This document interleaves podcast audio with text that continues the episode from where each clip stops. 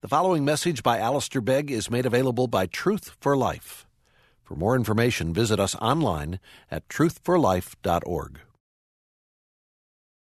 And I invite you to turn with me to the Word of God, to uh, Psalm 102, the 102nd Psalm, which uh, has as a heading, Do not hide your face from me, a prayer of one afflicted when he is faint and pours out his complaint before the Lord. Psalm 102 and reading from verse 1. Hear my prayer, O Lord, let my cry come to you. Do not hide your face from me in the day of my distress. Incline your ear to me. Answer me speedily in the day when I call. For my days pass away like smoke, and my bones burn like a furnace. My heart is struck down like grass and has withered. I forget to eat my bread. Because of my loud groaning, my bones cling to my flesh. I'm like a desert owl of the wilderness, like an owl of the waste places. I lie awake. I am like a lonely sparrow on the housetop. All the day my enemies taunt me. Those who deride me use my name for a curse. For I eat ashes like bread and mingle tears with my drink because of your indignation and anger. For you have taken me up and thrown me down. My days are like an evening shadow. I wither away like grass. But you, O Lord, are enthroned forever. You are remembered throughout all generations. You will arise and have pity on Zion. It is the time to favor her. The appointed time has come. For your servants hold her stones dear and have pity on her dust. Nations will fear the name of the Lord, and all the kings of the earth will fear your glory. For the Lord builds up Zion, he appears in his glory. He regards the prayer of the destitute and does not despise their prayer.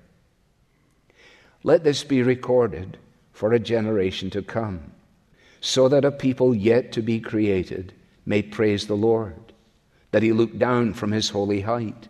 From heaven the Lord looked at the earth to hear the groans of the prisoners, to set free those who were doomed to die, that they may declare in Zion the name of the Lord, and in Jerusalem his praise, when peoples gather together and kingdoms to worship the Lord. He has broken my strength in mid course, He has shortened my days. O oh my God, I say, take me not away in the midst of my days, you whose years endure throughout all generations. Of old, you laid the foundation of the earth, and the heavens are the work of your hands. They will perish but you will remain. They will all wear out like a garment. You will change them like a robe, and they will pass away. But you are the same, and your years have no end. The children of your servants shall dwell secure, their offspring shall be satisfied before you. Amen. Well, I invite you to turn to Hebrews chapter 13, where our text for this morning is to be found. Hebrews chapter 13, and we'll pause and ask for God's help as we turn to the Bible.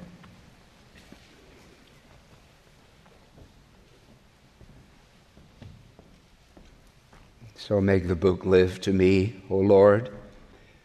Show me yourself within your word. Show me myself and show me my Savior and make the book live to me for Jesus' sake. Amen. Well, our text this morning uh, is probably the best known verse in um, the, the book of Hebrews. And I haven't checked, but I would not be at all surprised if this particular verse does not come in the top five of um, sermon topics for the first Sunday of a new year. I would imagine that when people are gathering on the first Sunday of a new year, as we do now, uh, that there would be quite a number that would come to this particular verse. Well, you say, is that it for you? Is that why you're doing this? Have you run out of ideas? Why are you all of a sudden becoming so predictable? Well, I'm capable for all of that and more besides. But no, I have actually had this verse in my mind for two particular reasons. First of all, on account of a new series that is about to begin. And secondly, because of an old song that I've been unable to get out of my head, uh, running through my thinking uh, for a significant part of this last year. The new series is uh, on the book of Hebrews, is going to be taught by my colleagues over the next 13 weeks, which is a peculiar challenge for them and a wonderful encouragement for us, allowing us to fix our gaze quite unmistakably upon the Lord Jesus Christ. That's the series. But the old song is a song that actually uh, was written uh, back in 1973 by a fellow called Alan Price, who at that time was the keyboard player for the Animals. Uh, think uh, House of the Rising Sun, if you can do anything with that. And in that context, he wrote uh, this very short song. It goes like this. I'm not going to sing it for you, you can relax. Everyone is facing changes, no one knows what's going on. And everybody changes places, and still the world keeps moving on. Now, love must always turn to sorrow, and everyone must play the game because it's here today and gone tomorrow but the world goes on the same. Fascinatingly, he said those words to the tune of What a Friend We Have in Jesus. Whether on account of his background, growing up in the northeast of England in a church context or not, I do not know. And our verse for this morning, which is the eighth verse of Hebrews 13, actually challenges the sentiment of the words that I've just quoted. There is a plaintive element to them. There is almost a cynical element to them. There's a sense in which uh, we are trapped, as it were, in the endless cycle of being born and living and dying and going on, and nobody really knows. And here in the eighth verse of Hebrews chapter 13, we have the antidote to that kind of thinking. Jesus Christ is the same yesterday and today and forever. That's our text, and my hope is that this study provides something of an appetizer, uh, setting us all up for the real meal that is about to follow. The same yesterday, today, and forever. The writer to the Hebrews has begun his letter by saying, In the times past, God spoke in various ways, but now in these days, he has spoken to us by his Son. BC Anno Domini. And yet, in the context of the unfolding of his letter, we have these three tenses. And uh, this will become apparent in the course of these studies, I'm sure. We will discover, for example, in chapter 9, that the writer says he has appeared to put away sin by the sacrifice of himself in the past, yesterday. He now appears for us in God's presence today, and he will appear a second time to wrap things up. Yesterday, today, and forever. Now, this particular verse, as I say, such a familiar verse, comes in the context of the closing chapter, the 13th chapter, which is a very interesting chapter. And in many ways, it almost looks like an addendum to everything else that has preceded it. In fact, the fellow, the gentleman, the professor, the doctor who taught me New Testament all these years ago, in his commentary on Hebrews, refers to the 13th chapter of Hebrews as a series of apparently disconnected exhortations and other incidental teaching. I'm going to leave you to consider that, but you will notice, even a cursory glance at it, you will see that it is almost as though he has said, Now, there are a number of things that I want to mention to you before I pronounce the benediction. And then he goes through a number of things. He talks about money, he talks about marriage, he talks about sex, he talks about all kinds of things. And it is in the course of that that he then says what we have in verse 8. Now, it is not my purpose or my prerogative to delve deeply into the letter. That is for others to do. In fact, I want to say nothing further about its wider context. But we do need to recognize that our verse, that is verse 8, comes between verse 7 and verse 9. And verse 7 provides an encouragement, and verse 9 provides a warning. The encouragement in verse 7, if your eyes are upon it, is to remember your leaders, those who spoke the word of God, consider the outcome of the way of life, or in the King James Version, consider their end, consider how it finished, and imitate their life. Now, what I take it is because he's going to go on uh, down in verse 17 to come back to leaders again, the leaders that are still around. Uh, I take it that he's referring to those who have moved on. And uh, what he's saying is, you should remember them. They live on in your memory. And of course, they do. It made me think this week about some who uh, used to be with us, who were leaders in our church that God has taken to himself. We remember them. We remember them. We remember the good end to their life. But they are no longer available for us to approach them. They are no longer a source of help. They can no longer provide support. Remember your leaders. That's verse 7. And then the warning in verse 9 Do not, do not be led away by diverse and strange teachings. For it's good for the heart to be strengthened by grace, not by foods. Presumably, in the context, they were saying these external things matter far more than they really do. And so he's saying it is grace that ought to ground you in these exhortations, not a form of externalism. But make sure that you don't allow yourselves to be swept off course. That's what he's saying. So remember your leaders and don't get swept off course. The answer to the departure of the leaders who are no longer available to help and to the danger of drifting is verse 8 namely, a steady focus on the one who is always available, who is always the same, who is unchanging from year to year. Now, the writer has actually already established this at the very beginning of his letter. You say, well, you said you wouldn't mention it. Well, okay, so I didn't tell the truth. But uh, Hebrews chapter 1, the reason I read Psalm 102 is because the writer is quoting Psalm 102 in Hebrews chapter 1. You, Lord, laid the foundation of the earth in the beginning. They will perish, you remain. All right? So, in other words, he's already established this fact.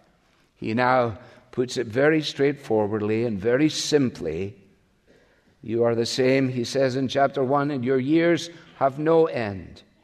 That is applied, you will notice. It is true of Almighty God the Father, and it is true of the Lord Jesus Christ. That's why in the opening chapter you have that great expression of these things. So, here we have it Jesus Christ, the same yesterday, today, and forever. Let's just go through each of these, and that will be our study for this morning. First of all, yesterday. In other words, in what the writer refers to as in the days of his flesh. You can see that in chapter 5 and in verse 7. He says, In the days of his flesh, this is how Jesus was. Now, as you know, I have depended all of my life on hymn writers and songwriters who have helped to encapsulate for me um, often big truths uh, pressed down into a very simple context so that my um, capacity to absorb it is, is, is, I'm capable of absorbing it. And not least of all, in those who wrote hymns for children. One of the great benefits of being brought up in a context where you sing as a child and where you learn as a child is that it never leaves you. And so I found myself inevitably going to my childhood when I thought about yesterday. And a lady who wrote a wonderful hymn which begins, I think, when I read that sweet story of old, how Jesus was here amongst men, how he called little children as lambs to his fold. I should like to have been with him then. I don't know about you, but it still draws me. Jesus moving amongst the people in the days of his flesh. Jesus being identified in the crowd. Jesus silencing his disciples who are saying, Could you please get rid of these children? They're causing a dreadful hullabaloo. And Jesus saying, No, no, no, no, we're not going to do that. Let them come to me. I wonder what he would have been like. Well, the fact is, we know. And how do we know? Well, because he has given to us the record of what he was. Matthew, Mark, Luke, and John provide for us an insight into Jesus, as it were, yesterday. Last Sunday, if you can remember last Sunday, we considered Jesus as a 12 year old boy. But Luke very quickly zooms on from there. Fast forward immediately, what, 18 years. And Jesus is introduced to us in the synagogue where he grew up in Nazareth. And when he is there, as you will find it when you read Luke 4 at your own uh, leisure, when he's there, he is reading from the scroll of the prophet. Remember, in the past, God spoke of old by the prophets, but in these last days, he has spoken to us in his Son. And Jesus, the Son, takes up the scroll of the Isaiah and he reads the section which says, He sent me to preach good news to the poor and to set the captives free and to grant sight to those who were blind. And the people listened to this. They, were familiar with the prophet. But what they were not ready for is what he then went on to say. Today, this scripture is fulfilled in your hearing. Well, then we would expect that if that is the case, we would read on in the gospel records and find Jesus doing exactly that. What? Setting captives free, granting sight to the blind, transforming people's lives. And of course, that's exactly what we do find. We see him touching the untouchables. The lepers had to stay a long way away. Nobody touched them. Jesus did. We see him putting his finger on the man's greatest need, the man who couldn't walk. And he thought if he only had his legs, that would fix everything. The way some people are here today, they're saying, if only I got a degree, that would fix everything. If only I got a raise, that would fix everything. If only that, if only that, if only that. And Jesus says, no, let me tell you what the real need is. The real need is that you need salvation. He puts his finger on his, on his life. He hangs with an unlikely crowd of people. He ticks off the religious authorities by going to the wrong parties. During the year, one of my friends actually sent me a piece, a, a, a sort of New Year's resolution. And I made a note of it, and I want to share it with you. It's vaguely humorous. He says, This year, I want to be more like Jesus.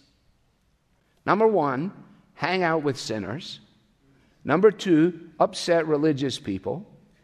Number three, be kind, loving, and merciful. Number four, take naps on boats. Number five, tell stories that make people think. There was a certain man who had two sons. And the younger one said to his father, Father. And the people said, I wonder what this is about. You see, Jesus learned, as we said last Sunday, by looking up. Jesus learned as he walked through harvest fields. That's why Jesus said the things that he said. He said, Consider this the person who hears my words and puts them into practice is like a man who built his house on a solid foundation. But the person who hears my words and doesn't put them into practice is like a man who built his house with no foundation at all, and the whole thing collapsed. Well, how difficult is that to understand? One has a foundation and it remains, one has no foundation and it collapses. Jesus has stories that are clear. His purpose is unmistakable. I came not to call the righteous, but sinners to repentance, he said to the religious authorities who were annoyed with him because he was hanging out at Matthew's house. I didn't come to start a religious club. He said, I came to call sinners. And also, I am gentle and lowly in heart, and those who come to me will find rest for their souls. No, we, we don't need to be in any doubt at all about what Jesus was like yesterday. Secondly, what about today? Because the real question is is he still like that? Is he still like that? I mean, one of the things that you might do at the end of the year, I'm, I'm very wary of doing this, particularly with my wife. I've heard people doing it in marriage. I'm not sure that it's a recipe for, for success, but you're supposed to say, I think, on the closing uh, day of the year, you know, are there things about me that you would like uh, to change, dear, dear sweet wife? You know, uh, and I, am not up for that. I really am not because I, I, can't st- I won't live long enough to get through the entire list. I don't say that with any sense. I'm not entirely cavalier on that. I mean, it's, it's, a, it's a dreadful thing. You know, is you know, what, what are you like on a Monday? And, and are you the same on a Wednesday? How are you on Fridays? Uh, what were you like when you were 17 now that you're 48? Were you funny then? Were you sad then? Were you morose then? What are you like now? Chances are that there are all kinds of ebbs and flows, but not in Jesus. Not in Jesus. He's the same. And what we learn from yesterday applies to today because he is the same. Now, obviously, we could affirm that on multiple fronts. But let me just say two things again that you will find these will unfold in our studies. I'm, I'm absolutely confident. First of all, we know that He is able to save completely. He is able to save completely because He always lives to intercede for us as we come to God in prayer. So when we read the Gospels and we see him yesterday reaching into the lives of people and transforming them, and we come to that today, we not only look back to yesterday, but we discover that today he is the same. He appears in the presence of God on behalf of his children. That's why we sing, Before the throne of God above, I have a strong and perfect plea. He is the one who is able today to save completely. All those who draw near to God through Him. Through Him. That He is the door, that He is the gate, that He is the shepherd of the sheep. There are others who came before Him who are thieves and robbers, again from the gospel records. But I am the door, he says. He who enters in through me will be saved, and he will go in and out, and he will find pasture. So he's able to save completely, and also he is able to sympathize with us entirely. This is chapter 4. You can find it there. He's able to sympathize with our weaknesses. This again flows from last Sunday, doesn't it? Because we said, quoting the Westminster Confession, that when the fullness of time had come, Jesus took upon himself man's nature, and I hope you remember this phrase, with all its essential properties and common frailties, yet without sin. In other words, the Lord Jesus Christ became part of what he created. He who is the creator of the universe becomes part of that created order. That he is today a flesh and blood reality. He's not a phantom, he's not a concept, he is a reality. And I'm going to quote my favorite carol for the last time this Christmas, but probably not the last time ever, at least I hope not. But it's absolutely apropos. Jesus is our childhood's pattern. Day by day, like us, he grew. He was little, weak, and helpless, tears and smiles like us he knew. So he shareth in our gladness and he feeleth for our sadness. How can God feel for your sadness? How can God share in your gladness? Unless God steps down into time. Unless God takes upon himself in the form of the second person of the Trinity all that is represented in humanity, yet without sin, thereby enabling him to do what he did so, as you read on through the letter, as we'll discover, that he offered up prayers and supplications with loud cries and tears. He offered up prayers and supplications with loud cries and tears. If it were no other place, then we see him in the Garden of Gethsemane, don't we? That he sweat, as it were, great, great drops of blood. And in many ways, what that is doing is, is authenticating the, react, the, the fact that we face these things that we are fearful, that we cry, that we wonder, that we hope, that we long. He's the same. He's the same today. You come back to my children's hymn, it goes on. I wish that his hands had been placed on my head and that his arm had been thrown around me. I used to think about this when I was lying in my bed. I used to think about this, and I used to think about um, all his jewels, precious jewels, the, the, the, the, his something, something jewels. Uh, there's that little song. I used to think, I wonder, wonder how you become one of those.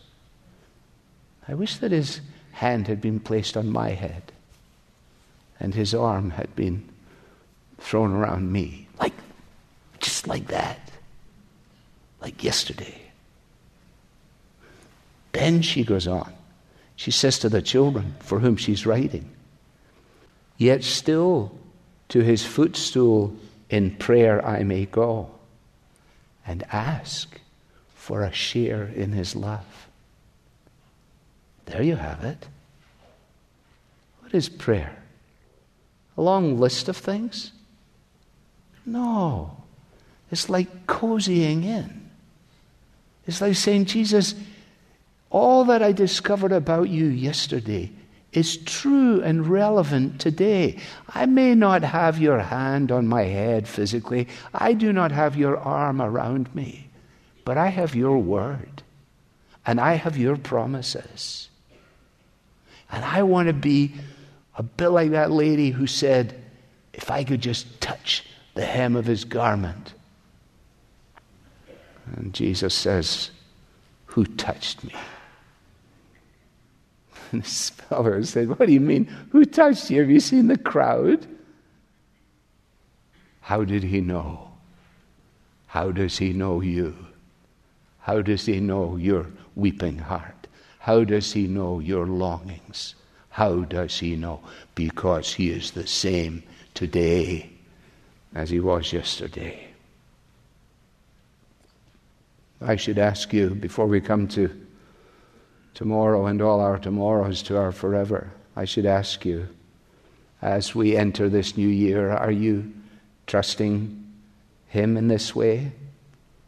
Do you know Jesus in this way as a Savior? as a shepherd, as a friend.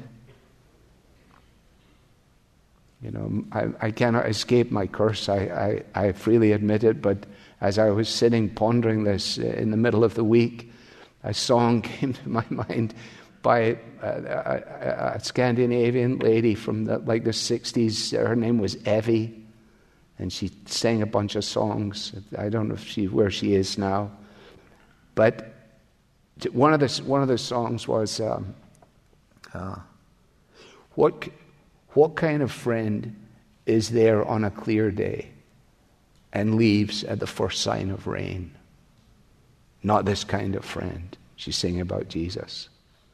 And then in another of them, she says, Are, are you tired of chasing pretty rainbows? Are you tired of spinning round and round?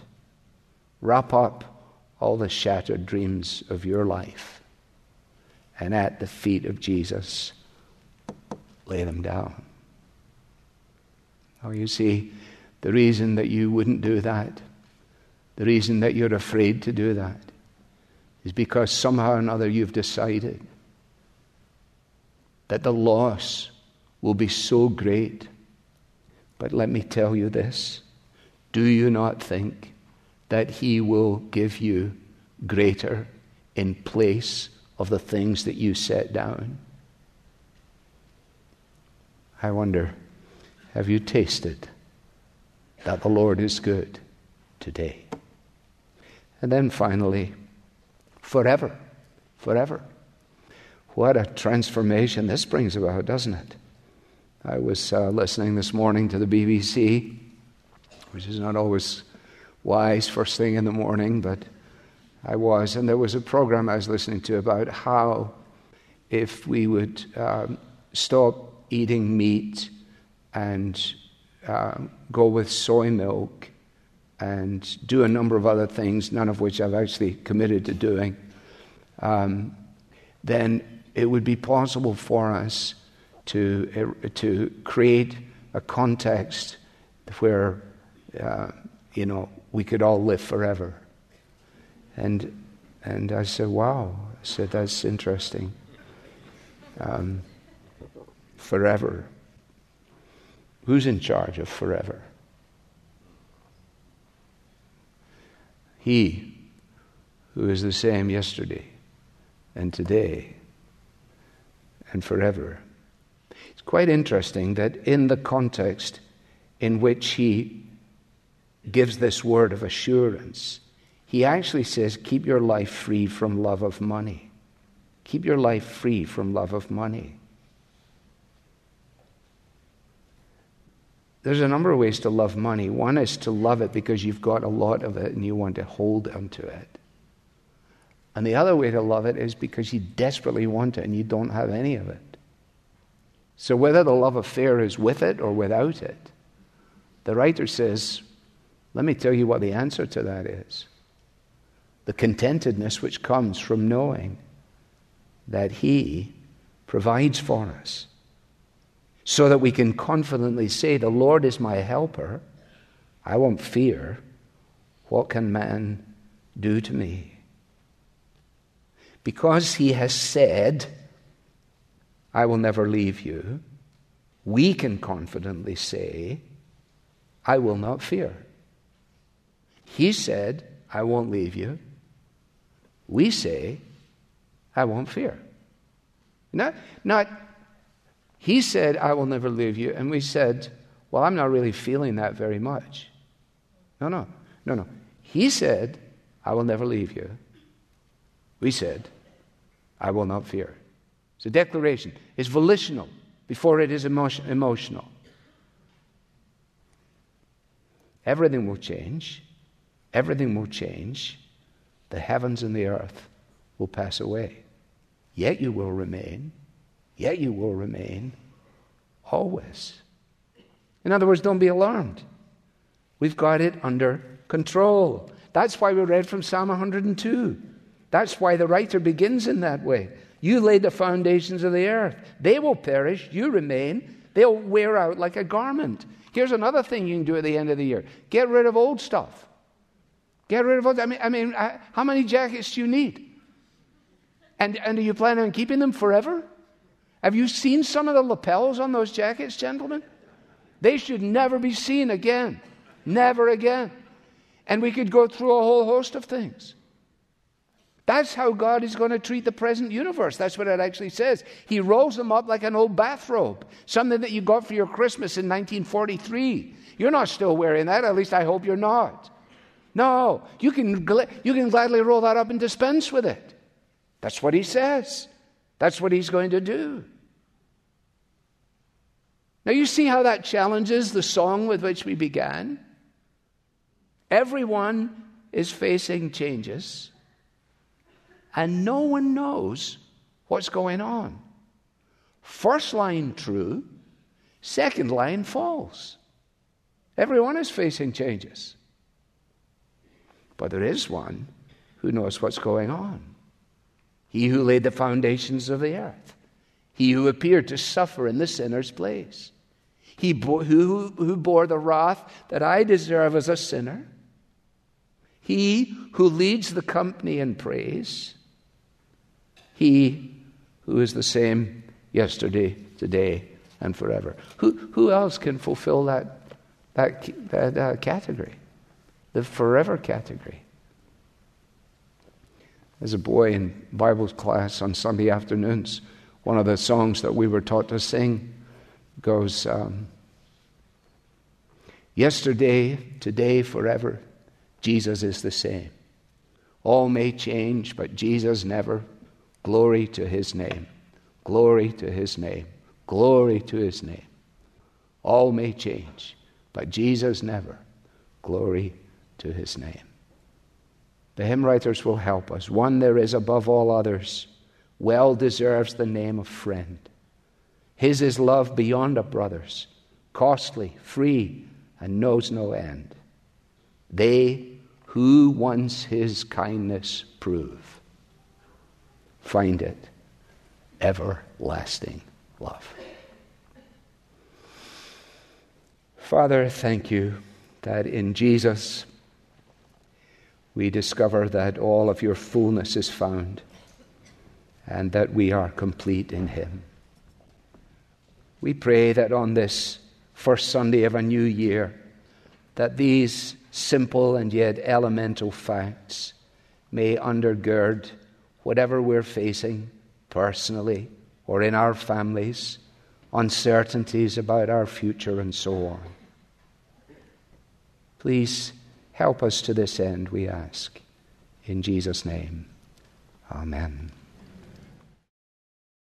You've been listening to a message by Alistair Begg from Truth for Life, and you're welcome to pass this sermon along to others, but please don't charge for it or alter it without written permission from Truth for Life. This content has been provided to you free of charge by the generous supporters of Truth for Life. For additional information about how you can support Truth for Life, please visit us online at truthforlife.org. There you'll find free message downloads from Alistair Begg, as well as links to our podcast, mobile apps, and other resources to help you grow in your Christian faith. Again, the website is truthforlife.org. You can also follow us on Facebook and Twitter to stay in touch with Truth for Life and Alistair Begg. Truth for Life, where the learning is for living.